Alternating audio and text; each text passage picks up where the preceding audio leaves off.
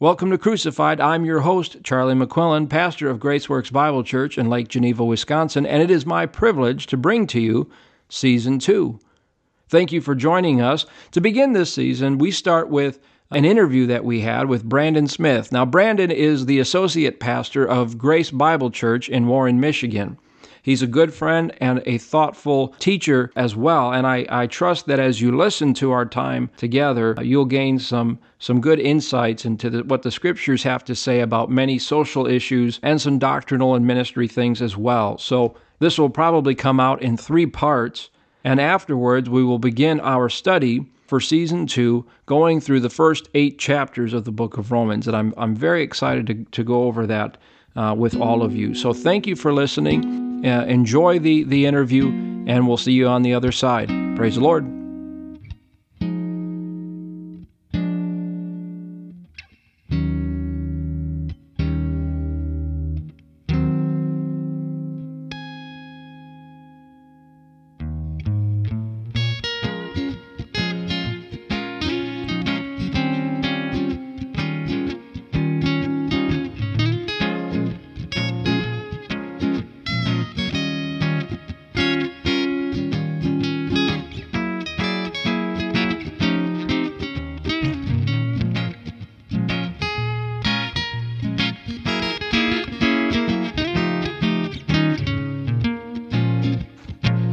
Okay, Brandon. Hello, everybody. Hello, Charlie. We're here with uh, with Brandon Smith. Uh, he is one of the uh, associate pastors there at Grace Bible Church in Warren, Michigan, and he was gracious enough to to join us. Brandon, thanks for for doing this, and uh, this is going to be a good time. One of the things that I, I ask everybody that that I interview is I want to hear some things uh, from you that are important to you and the one of the things that you had mentioned was the issue of abortion. Uh, so recently we had uh, Roe v. Wade was overturned, and I just want to want to get just to start things off, and uh, we're just going to jump in, you know, heavy. What are your just general thoughts on the decision and and, and what you have uh, taken note of? Sure. Well, well, first of all, I would hope that my my thoughts and my positions are directed and and subject to the Word of God. And yeah, so my, my my position is hopefully not being asserted based upon my emotion or what I feel or what I want to be right, but upon an absolute standard uh, that our Creator has established. And uh, to be honest, the the the ruling is very disheartening. Am I happy that that Roe is overturned? Yes, but we are still, I think, in the midst of a failed political strategy by the pro-life movement and uh, Republicans have used them over the past 50 years. We've overturned Roe, and now how many babies can be saved? How many babies mm-hmm. are being kept from being executed? None. So I'm, I'm thankful that Roe is overturned because it, it kind of removes an excuse that we have or, or that people have. But abortion is not outlawed. Murdering your children is not outlawed. We can still bring our children before Molech and burn them in the fire.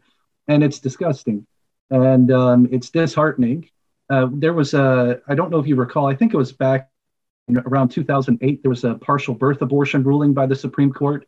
Oh yeah. And the the the Christian, the national Christian leaders came out praising the ruling, saying, "Oh, they've banned partial birth abortion," and the ruling did no such thing.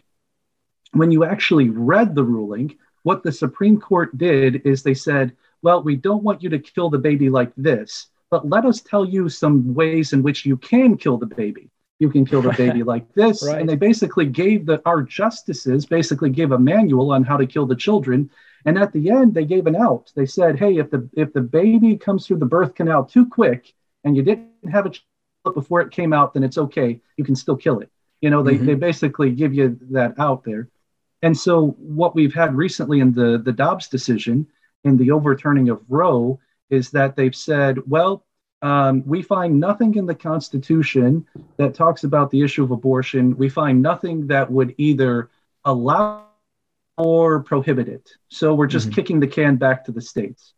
And uh, I, I, think that that's uh, I think that that's very unwise. I think it's very unjust. I think it's very immoral that mm-hmm. our Supreme Court can't find it uh, find it to be just to protect the life of the innocent. And mm-hmm. so, am I thankful that Roe is overturned? Yes. Um, but I, I, am not, you won't find me in the streets uh, jumping up and down and celebrating this ruling that does not protect the children. And, uh, and, and, and actually, when you read the ruling and you find what Kavanaugh wrote, and when you find what jo- John Roberts wrote, you find that Kavanaugh and uh, basically said that nobody on this court believes that the unborn child is a person that should be protected by the Constitution. When Roe was decided back in the 70s, the Supreme Court justices was telling the the, the female attorney who was arguing to have abortion legalized, uh, uh, and we know that that that laws should be made by the legislature, not by the Supreme Court. So Roe was bad law to begin with because Supreme Court doesn't make law. But yeah. the Supreme Court basically said, is this a person? And if we determine that this unborn child is a person, you'd have a pretty difficult argument to make, wouldn't you? And that attorney said, oh, yes, I would have a most difficult argument to make. And now you fast forward 50 years for what the, the, the pro life community, their, their goal has been to overturn Roe. Their goal has not been to abolish abortion. So that's number one, your premise is wrong, right? Mm-hmm. You, you had the wrong goal. So now you've accomplished what you've worked for for 50 years, and it does nothing to save the children. So Kavanaugh writes that uh, none, nobody on the Supreme Court believes that the unborn uh, baby is a person be protected by the Constitution. He says, I don't believe that, and nobody on the bench believes that. But I don't I don't feel very confident that if a court if a case comes before the Supreme Court to say that we should outlaw abortion, that the baby is a innocent person that should be protected, I don't feel confident that the Supreme Court would uh, would rule in that way because they they've come out and said they don't they don't see it that way. And we're yeah. not talking about them saying something that they're bound by precedent, that they're saying that this is what was done in the past. They're this was in their uh, concurring opinion where they come out and um, and say these things. And just one last comment before I stop myself from rambling on is that uh, is that uh, John Roberts wrote a concurring opinion, and in his concurring opinion, he says we should figure out what that time frame is that a woman should have the right to be able to murder her child. And of course, I use different language than they should or than they do because you know why don't we just call murder murder? And uh, and John Roberts says, you know, maybe that time is two months, maybe that time is three months, and I feel that this law is kind of in that right frame. So that's why I agree with it. But John Roberts has basically come out and said he's pro abortion. He thinks the woman should have two or three months to be able to decide if she wants to keep the child uh, before she kills it. But then at that point in time, we should uh, not do it. So right. uh, very disheartened by, uh, you know, some, some very unjust and very wicked things uh, that were said in the ruling by the supposed you know, pro life camp. Yeah. It goes to show that the Supreme Court is full of political uh, strategists as yes. much as Congress and the Senate and the executive branch. And so the, the issue is there's, there's a lack of, of biblical an understanding of, well, really righteousness is what's lacking and, and justice. And you only get that from, from God's word, truly do you believe that there has been a, a fundamental misunderstanding and a misstep on the evangelical circles and movement? What are some maybe fundamental flaws in their thinking about this issue that they need to adjust with scripture? Yeah, well, I mean, the exclusivity of the gospel is an extreme view. Yeah. So it shouldn't surprise us when we take the stand for for truth that we find ourselves being labeled as extremists because we actually believe that we have an absolute standard. Yeah. So, yeah, I think that the flawed view is that the position was not based upon God's word. It was not deemed to be a spiritual issue. It was not deemed to be an issue of, of, of, of uh, right versus wrong based upon an absolute standard, but it was based upon a, a uh, political calculation. So, what, what do we have to do to get rid of abortion? And and um, and they've said, well, we have to overturn Roe v. Wade. Um, you know, what what did that lead to? Let's look at the failures. I think that the Republican Party has uh, basically taken advantage of the pro-life movement uh, 50 years. Used it to get their candidates elected. They've used it to raise a lot of money. And what did they say? Well, you know, we will uh, we will elect Supreme Court justices who are Republican, and that was the hope. Well, it was a majority of Republican Supreme Court justices who ruled on Roe v. Wade. So if it was the same guys who gave us the ruling in the first place, um, what makes you think that they're going to be any more uh, in line with the Word of God? So we actually do find ourselves in a situation where Roe is overturned, but I would say we have it overturned and and and there's no fruit from that. So they've spent 50 years. You ask, what's the problem? Instead of, of saying that God's word says that the unborn child is a person and that should not be murdered if they're innocent. The only time that we that we kill a person in scripture and it's justified is if they've committed a capital crime and God says then they deserve death. But the unborn child in the womb is innocent. They've done nothing to deserve death and they should be protected. They should be protected in the case of, of rape or incest because the scripture teaches that you don't kill a, a, a child for the sins of the father.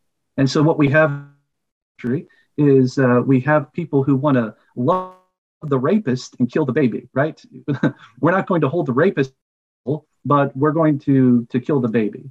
Uh, right. It should be the the exact opposite. The rapist should be the one who is put to death, and we should love the baby and take care of it. So, coming back to your question, the failed strategy is not coming from the position of absolute truth and standing for God's word and saying that murder is uh, is is wrong because it's contrary to God's word and it's sin and it needs to be abolished.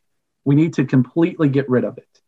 Instead, we've made political calculations, and you have all of these pro-life politicians who aren't really for abolishing abortion because hey, abortion is good business for them. It brings in a mm-hmm. lot of money for them. It gets them elected. And so we don't want to do away with a with an issue that that keeps us keeps getting us reelected here. And I think that the pro-lifers have have fell for that, and they've been taken advantage of because Christians, for whatever reason, want to feel like they're a part of that political process, like they yeah. have a seat at the table, and the whole time they're just getting played by the Republican yeah. Party. Yeah, well said. Uh, there's one verse that came to mind Psalm 118, verse 8 It is better to trust in the Lord than to put confidence in man it is better to trust in the Lord than to put confidence in princes. Uh, that that verse, the, the the very principle of that verse, is is quite relevant to what we're talking about. You could put your trust in in man, you could put your trust in the government, and you're going to have disappointment. And yeah. really, the the Word of God has power, and it has uh, it effectually works in them that believe. This is a losing battle ultimately and if you're going to put your confidence and your trust in a political party or a political movement, you're just going to have disappointment. And in the end, God's not in it. God doesn't work through uh, through an organization or a, a, a, a, political party or a movement. Uh, he works through His Word when it's believed and uh, and applied. So, I guess this if would I be the. If I could make a comment there, you yeah, know, please. when you talk about the whole political thing and being compromised, it became evident to me uh, after I graduated high school. I was watching Fox News one night, and it was probably Hannity or one of those, you know, popular television shows. And uh, they had somebody on talking about what they should do about a particular topic. And I'm not even going to bring up the issue. Mm-hmm. But the the game plan was what do we need to do in order to get elected? And so they spend yeah. they spend all of their time talking about what do we need to do to get elected? What position do we need to take to appeal to the most people? The issue in politics is never about what is right and what is wrong. Yeah. And and that became evident to me. And then you see the Christian compromise. They want to be a part of that political system. And but the scripture says that we shouldn't do evil that good may come of it. So mm-hmm. poli- politics is all about compromise, right? Yeah. And I, I'm not going to get in there and compromise in the fray.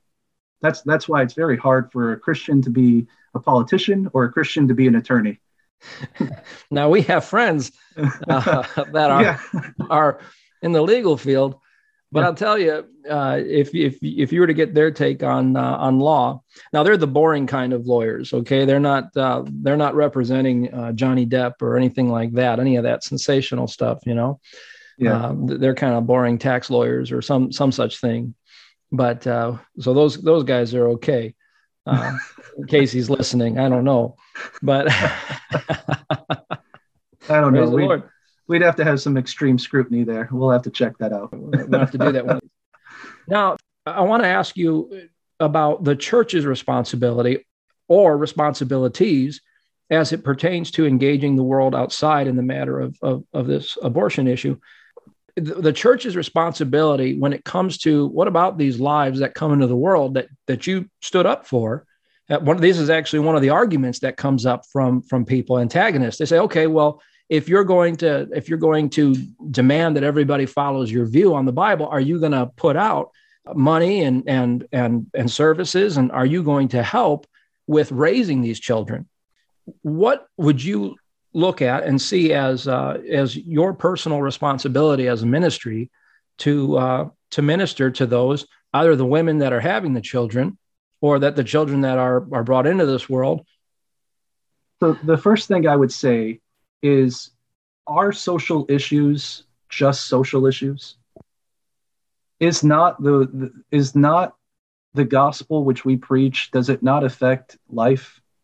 You know, when we talk about wanting to see soul saved and coming to the knowledge of the truth, does not does that not affect people in this world? um, yeah. So you you mentioned that we have these these children and somebody needs to speak up for them. What is our responsibility as a church? Well proverbs chapter number 31 and verse number 8 says open thy mouth for the dumb in the mm-hmm. cause of all such as are appointed to destruction.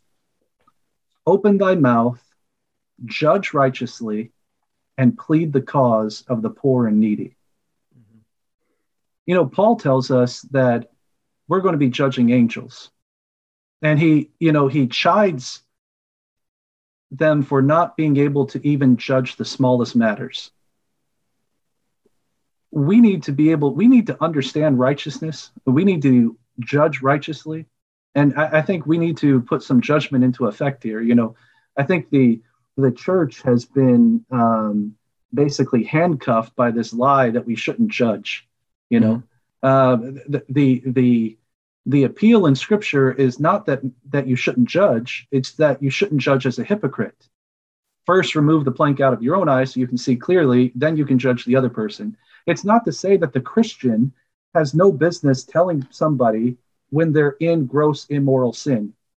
You know charlie if you were doing something that was wrong if you were doing something that was immoral you know um, if you were committing adultery, would it not be loving of me to say, Charlie, you need this is not right.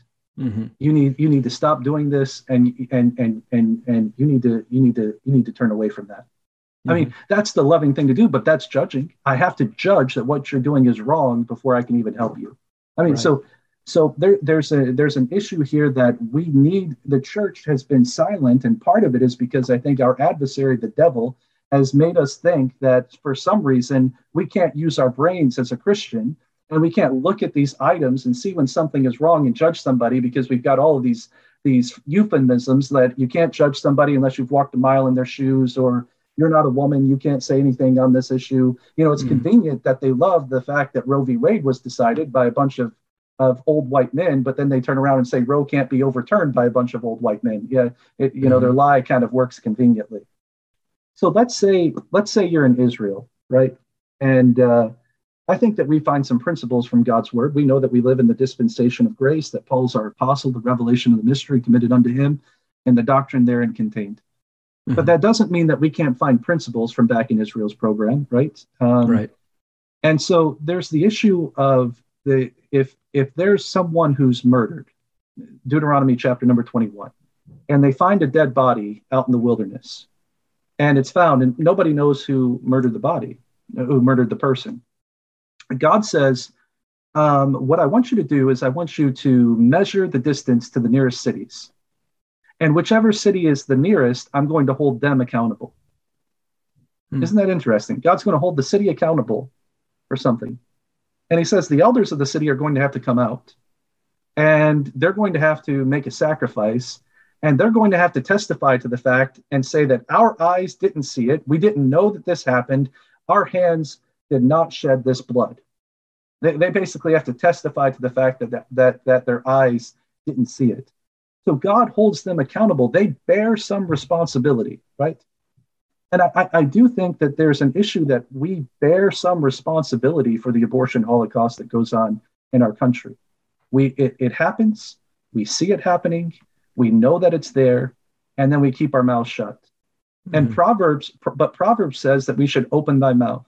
And so my simple point there, Charlie, is just to say that I don't think that we should be silent on social topics just because oh someone's deemed it as a social issue we are the ones that have the word of truth we're the ones that know right from wrong we are the ones that have an absolute standard we are the ones that should know how a society is to operate so I, I don't think that we should be silent on social issues now our first responsibility as the church is to be the pillar and ground of the truth if we if we forget truth if we lose truth there would be no standard upon which to work, right?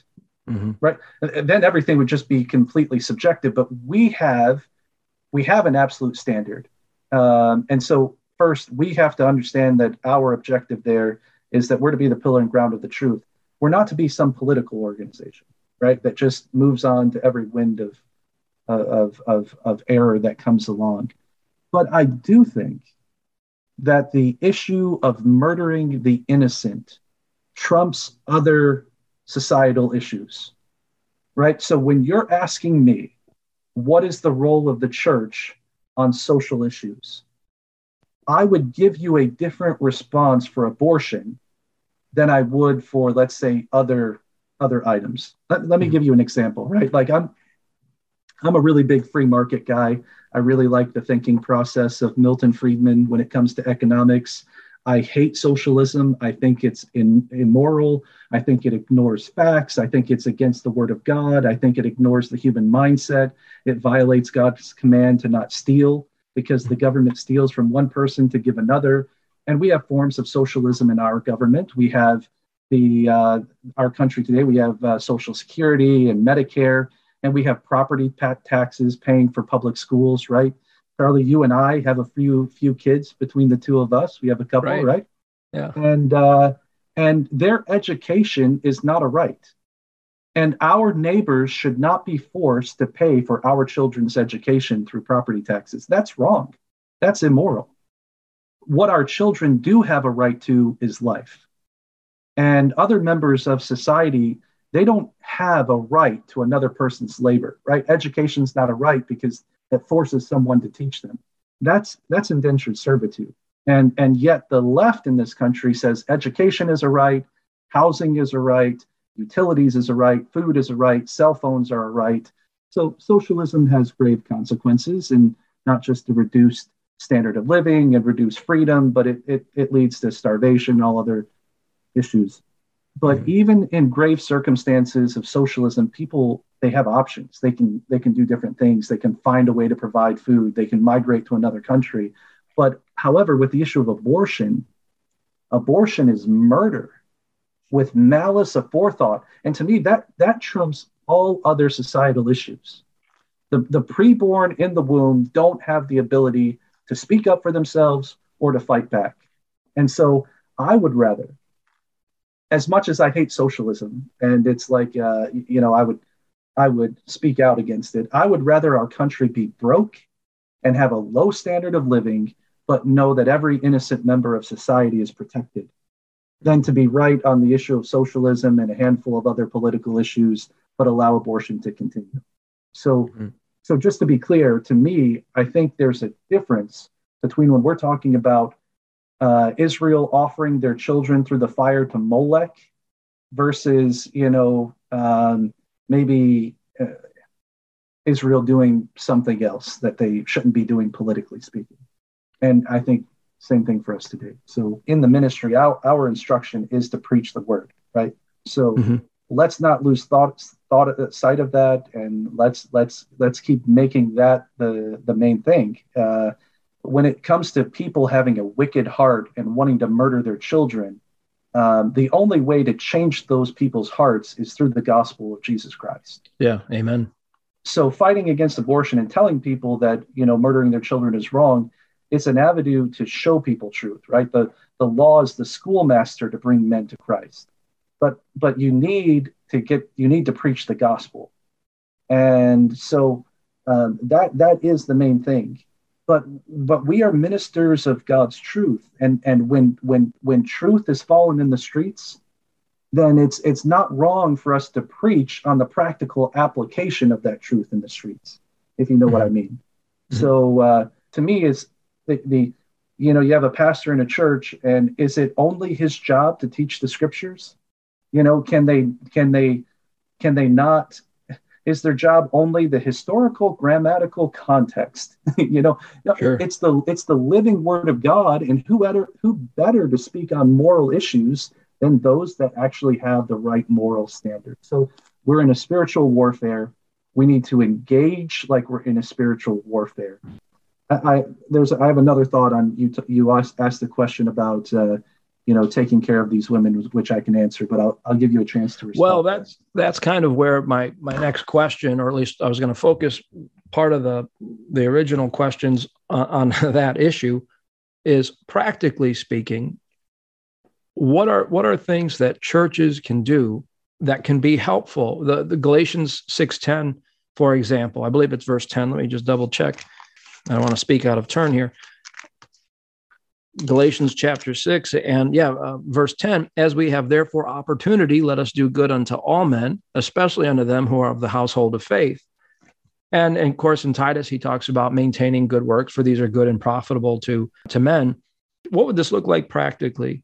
for a ministry to to help pick up the the pieces obviously the gospel has to be number one because nothing else matters if if you know the, the rest of the world you know going to hell. And so our our duty and, and what we've been entrusted with is is to preach the gospel. Now you can walk and chew gum right?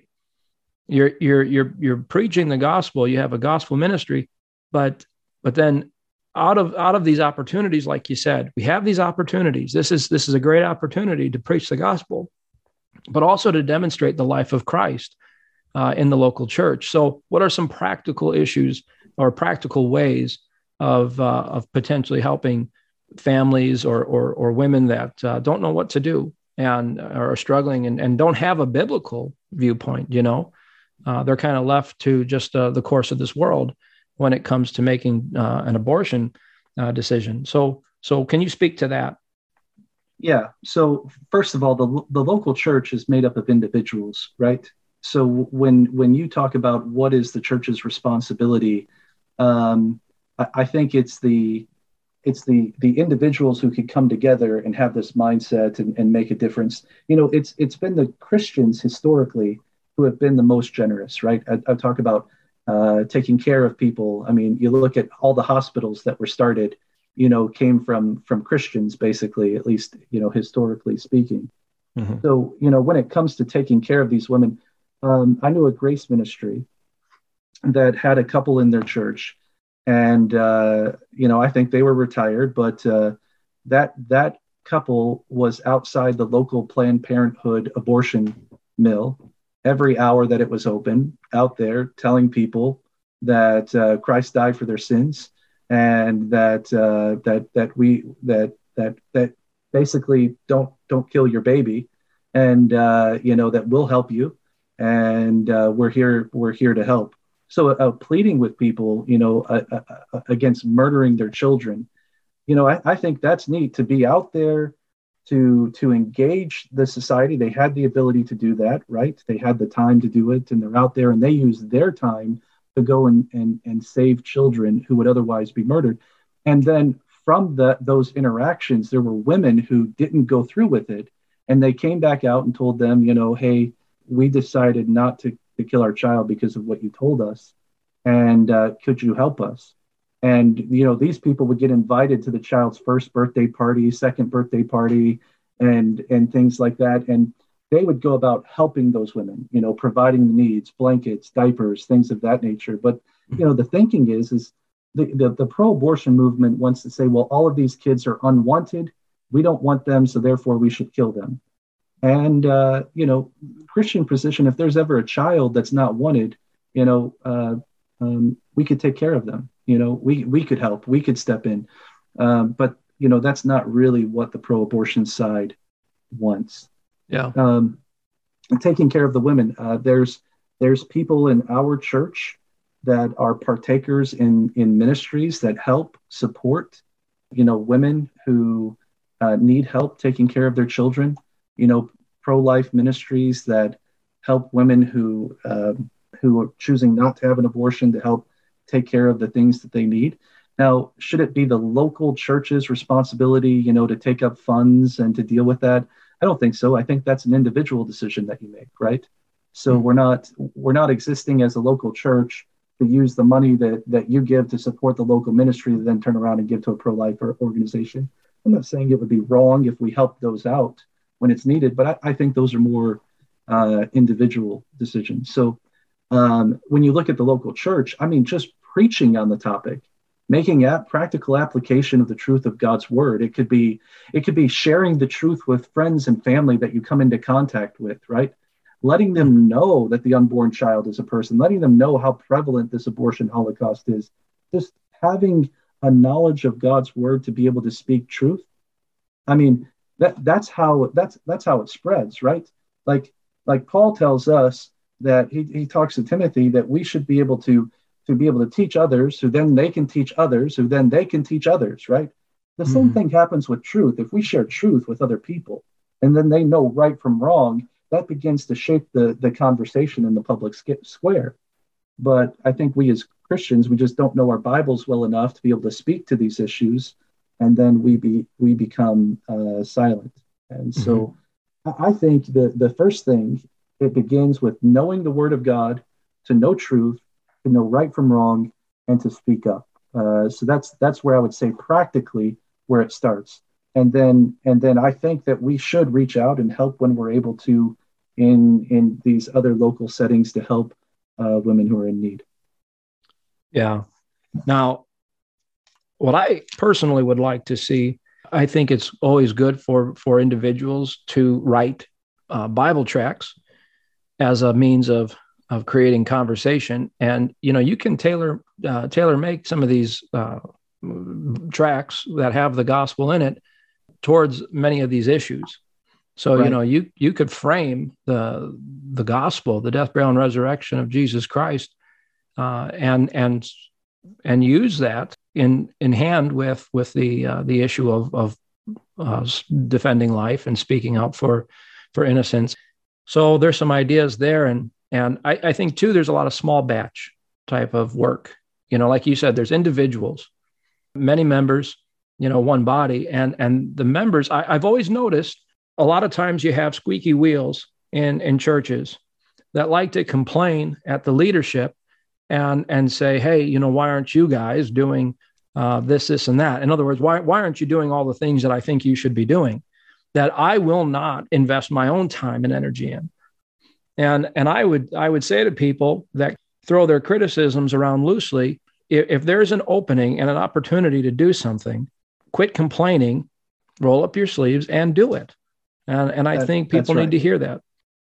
The the one issue I wanted to ask you about is what what is your understanding scripturally about joining organizations that one you know let's say a, a catholic organization that's pro-life and they're going to you know, a Planned Parenthood and they're holding out signs and that type of thing.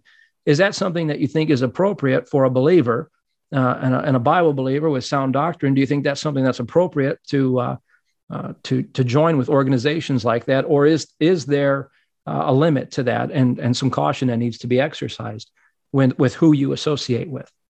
Yeah, it's a really that's a really good question. So I don't think that uh, you know, uh, look, we have to be we don't want to compromise on the doctrine.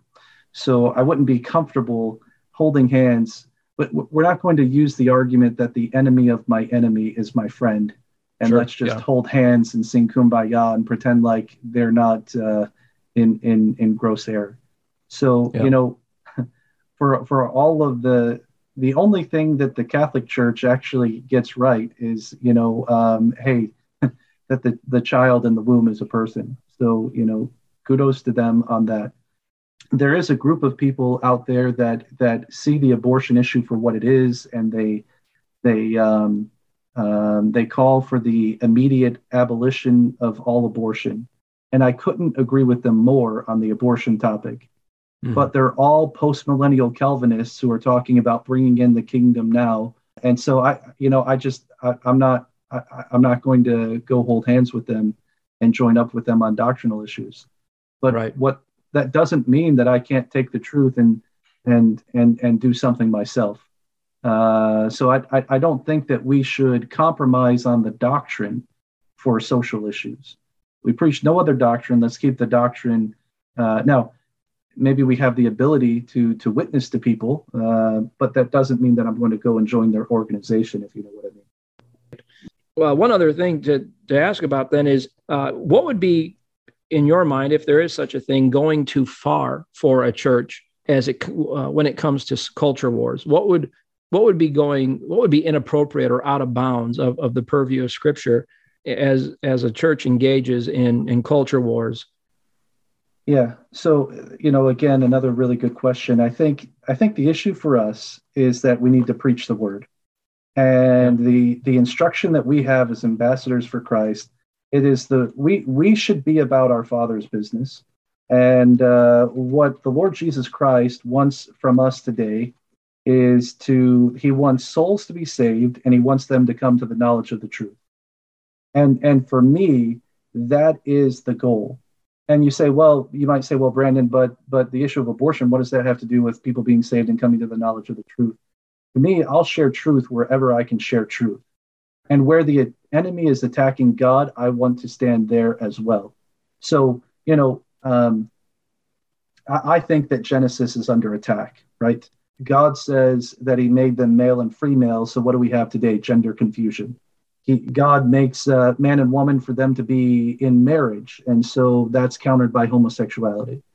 He says to Adam to and Eve to be fruitful and multiply, right? And that's countered by abortion, right?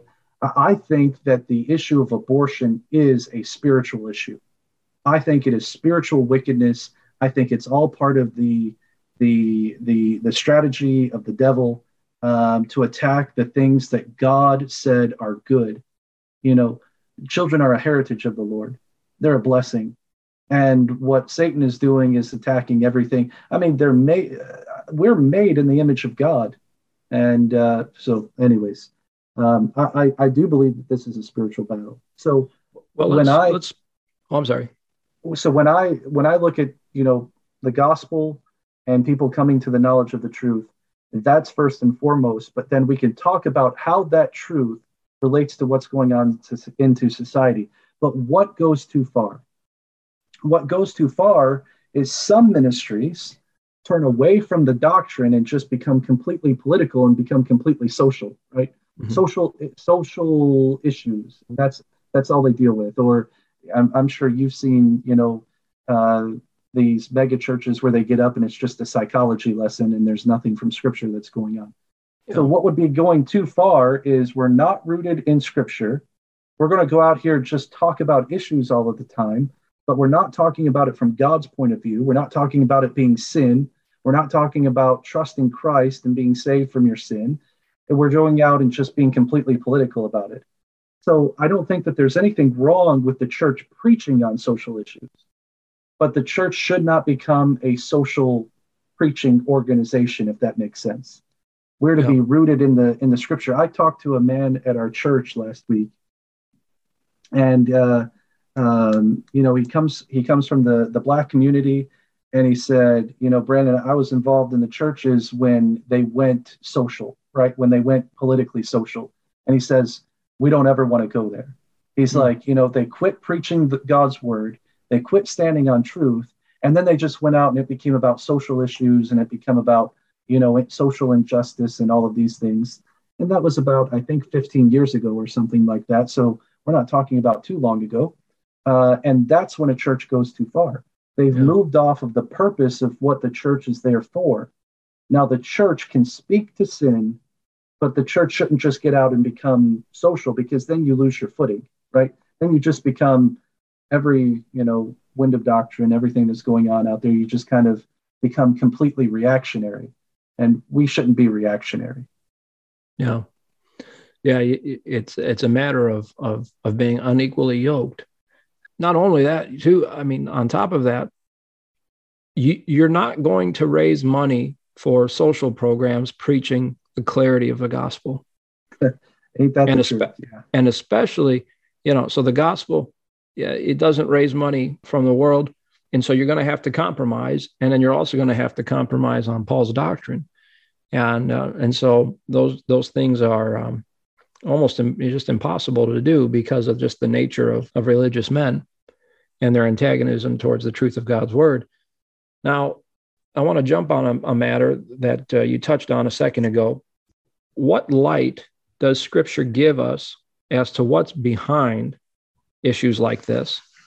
Whether it's abortion, whether it's uh, uh, homosexual, you know, the, the trans trans activism, all, all that stuff that you see in the world, you know, the LGBT stuff and and all of that. What's behind this those issues? And and why do people get so enraged when when you speak out against them, you speak contrary to them? People get so enraged because they hate Christ. Proverbs chapter 8 and verse 36 says, All they that hate me love death. Love death, yeah. and, uh, you know, Jesus said, I am the way, the truth, and the life. Yeah. and all of those that hate him, they love death. So when you hate the one that is the life, you're going to love death. And I, I don't believe that there's any neutrality on these spiritual matters, right? You mm-hmm. either love God or you hate him. And the majority out there, they love to hate him. you, you have these people who are so enraged because spiritually speaking, they they want to be able to sin without consequence, right? They want to be able to be sexually immoral. They want to, to be able to do what they want. It, it, it comes down to idolatry, it comes down to being of their father, the devil. So Satan, you know, he what was his problem? Pride. He wanted to be worshipped. He wanted to do his own thing. He didn't want to be accountable to God. And uh, when I look out there and I see these people who are just yelling because they can't kill their children, right?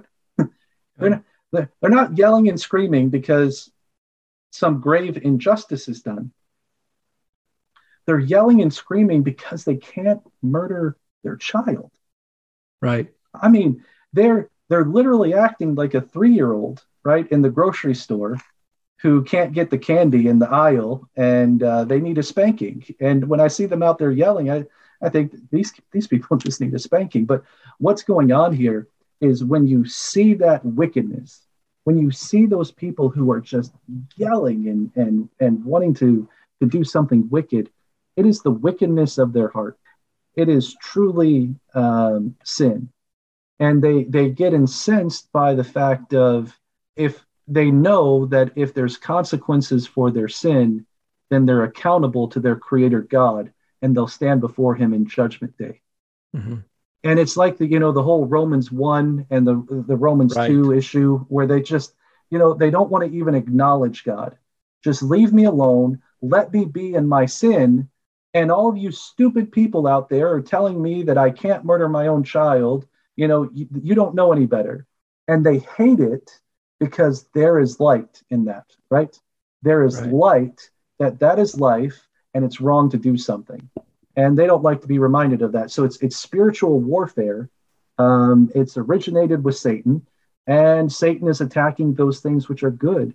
God created creation to be good. He created it to be enjoyed by mankind. And when these people sin and kill their children and all of this sin that comes into the world, and this wickedness, there's consequences for that. But uh, you know, those Romans one and two people, they just want to be left alone. They hate the fact that there's going to stand before their Creator God and be judged and condemned to eternal torment.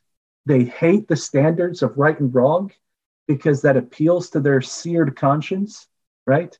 and it reaffirms that standard to them that there is a standard of right and wrong. So if they can get enough people to join in their vocal rebellion against God, then I think it comforts their seared conscience being in the in the in in the majority. So yeah, it's it's Satan's strategy. I think evil desires, imaginations of men's heart, so all that good stuff. Three thoughts in response to that. One is you mentioned Romans 1, verse 28 says, even as they did not like to retain God in their knowledge, what does God do? Now, uh, in the context here, he's, he's talking about what, what God does with, with the heathen and uh, with, with humanity here before he calls out Abraham. And, and but uh, in short, it says he did, they did not like to retain God in their knowledge. God gave them over to a reprobate mind uh, to do those things which are not convenient why do people like to change the image of the uncorruptible God and uh, and and deify humanity and and all the like? Like verse 23 says, well, because they have reprobate minds. And then the second thought is, well, men love darkness because, you know, rather than light, because their deeds are evil. And the, the third thing that comes to mind with what you're talking about is now people need to be careful. Romans 1 is your liberal Democrat, and Romans 2 is your self righteous conservative. And yeah. that's really not that far from the truth. I, I like that. I like that. You know, because the Romans 2 guy is pointing to the Romans 1 guy and saying, see, well, I'm not like him. I'm moral, I'm righteous. And it's a righteousness, it's a self-righteousness, and it's a it's a self uh, self-righteous morality that uh, that comes from wicked hearts of men. It's not the righteousness of God. And so they kind of thumb both parties are thumbing their nose at, at God's righteous judgment. And you know, you read the end of Romans 1. I mean, this is everybody, but uh, Romans 1, verse 29, being filled with all unrighteousness, fornication, wickedness, covetousness, maliciousness, full of envy, murder, debate, deceit, malignity, whisperers, backbiters, haters of God, despiteful, proud, boasters, inventors of evil things, disobedient to parents, without understanding, covenant breakers, without natural affection. And by the way, that the issue that we're talking about could be put under that umbrella um, if you wanted to. If you talk about abortion, uh, it's without natural affection, implacable, unmerciful, and and on it goes. Who knowing the judgment of God that they would commit such things are worthy of death, not only do the same but have pleasure in them that do them. And I think about all the people that come out and uh, and talk about the issues such as abortion or it's interesting how they they always change the terminology. It's not murder, it's abortion. Right. Actually, it's not abortion. It's it's pro-choice. And it's and it's not a baby. It's a fetus. It's we a fetus. To, we we have to dehumanize it, right? It's not. It's not really a person. It's a fetus. Right. And and I, I uh, you know that's why it's it's interesting to watch when you see the language change. You know that's really goes back to Genesis three. We're gonna we're gonna shift, you know, the blame, and we're going to we're, we're going to recategorize certain things. We're not going to call it what it is. Uh, we're right. going to label it differently to make it more yeah. palatable and that's how people uh, cope with sin. I mean, those are sinful responses yeah. that uh, that we develop quite naturally just to yeah. uh, to get around the conviction of God's word. But you know, these are the verses. I would I would go as far as to say, and I don't think this is a crazy thought. The the most powerful thing you can do against issues like uh, this, and and if you want to stand up as a ministry and be counterculture, if you if you will, you know, go against the the course of this world uh, the most radical thing you can do is simply preach the gospel. That's right. And and and preach it according to uh, uh, what God revealed to the apostle Paul. You know, you take Romans one to five, and that's the only and, thing that will change the wicked heart. Correct. Right. And and and and see, that's the light needs to shine in in those hearts. And uh, people loved us enough to share that message with us. And and that's the other thing too. We don't say these things. I you know, there's I I know there's a there is perhaps someone's listening to this thinking, man, this is a really harsh tone. Uh, you know, these guys kind of the cynicism and the uh, maybe there's some harshness, but it's not. It's I, not thought we've been pretty positive. I thought we've been very yeah. I thought we've been pretty positive charming, myself. charming and and if uh, only people could see the video, uh, you know, just just delightful. But uh, it's not said from a, a, standpoint of just you know, hey, the world is horrible and uh, and and we've we've got the truth and aren't we wonderful? No, no. If if you love someone if you truly love them, Amen. You'd share the gospel with them. That's right. What and what it's uh, it's not it's not convenient for us to go stand outside and tell and plead with people not to murder their child. I mean, it, it is gut wrenching to talk about this subject. I mean, the mm-hmm. murder, the murdering of innocent children. I mean, it's not pleasant. It's it's not it's not like we do this for fun, right? Right. We talk about this issue out of there's a motivation out of love. So I, I couldn't agree with you more. We care about we care about the unborn child, and we care about the souls of those who would be disposed to um, to to to murder their children. That that hey, there's there's a there's a lack of love right there, right? Mm-hmm. They they need to know that uh, that uh, there's a savior um, who loves them and uh, and is there. Um, they need yeah. to hear the gospel. They, they they need a they need a change. Yeah, and and you know for for those who uh, you know who stand up for for innocence, uh, shame on you if you don't take opportunities to preach the gospel to those lives that uh, if they're spared, uh, they need to hear the gospel. Spirit spiritual life is not hereditary. The, the parents need to hear it, and the children need to hear it. The grace of God will do its work if you make it known that's what we're called to do is and, and be faithful in and we've been entrusted with the gospel so that's that is the number one priority here um, that's right it's it's it's only the word of god that's going to work right it's yeah. not it's not us out there with our clever words or any clever arguments that we're trying to use to to change people it is what my desire to do is to bring the truth of god into conflict with an evil world yeah, if you want to be a radical, you know, yeah, believe the Bible. It's pretty cool. Hey, uh, before uh, you change subjects, let me yeah. get one. Let me get one dig in at the Calvinists. Okay, go uh, for it. Because they're not pro-choice. That, right? They're not pro-choice. No, no, they're the least pro-choice people in the world. Uh, um, you said you made you you read there in Romans one uh, about them being inventors of you know they're inventors of of evil things. Mm-hmm. Well, I mean that's that's exactly true. It's it's invented in the wickedness of the heart of men. Back in Jeremiah chapter 32 when they're offering their children as a sacrifice to Molech and putting them through the fire. When they built the high places to Baal, it says that um, when when God says, "I'm so angry with you," that this abomination that you're causing your sons and your daughters to pass through the fire to Molech. He says, which I commanded them not, neither came it into my mind mm-hmm. that they should do such an abomination. Now, Calvinism says that everything before the world was ordained unto God's glory, that God mm-hmm. ordained, well, depending upon which flavor of Calvinist, Calvinist you are, but if you're a consistent Calvinist, like a John Piper, who believes mm-hmm. that every molecule was preordained of God, then what do you do with that?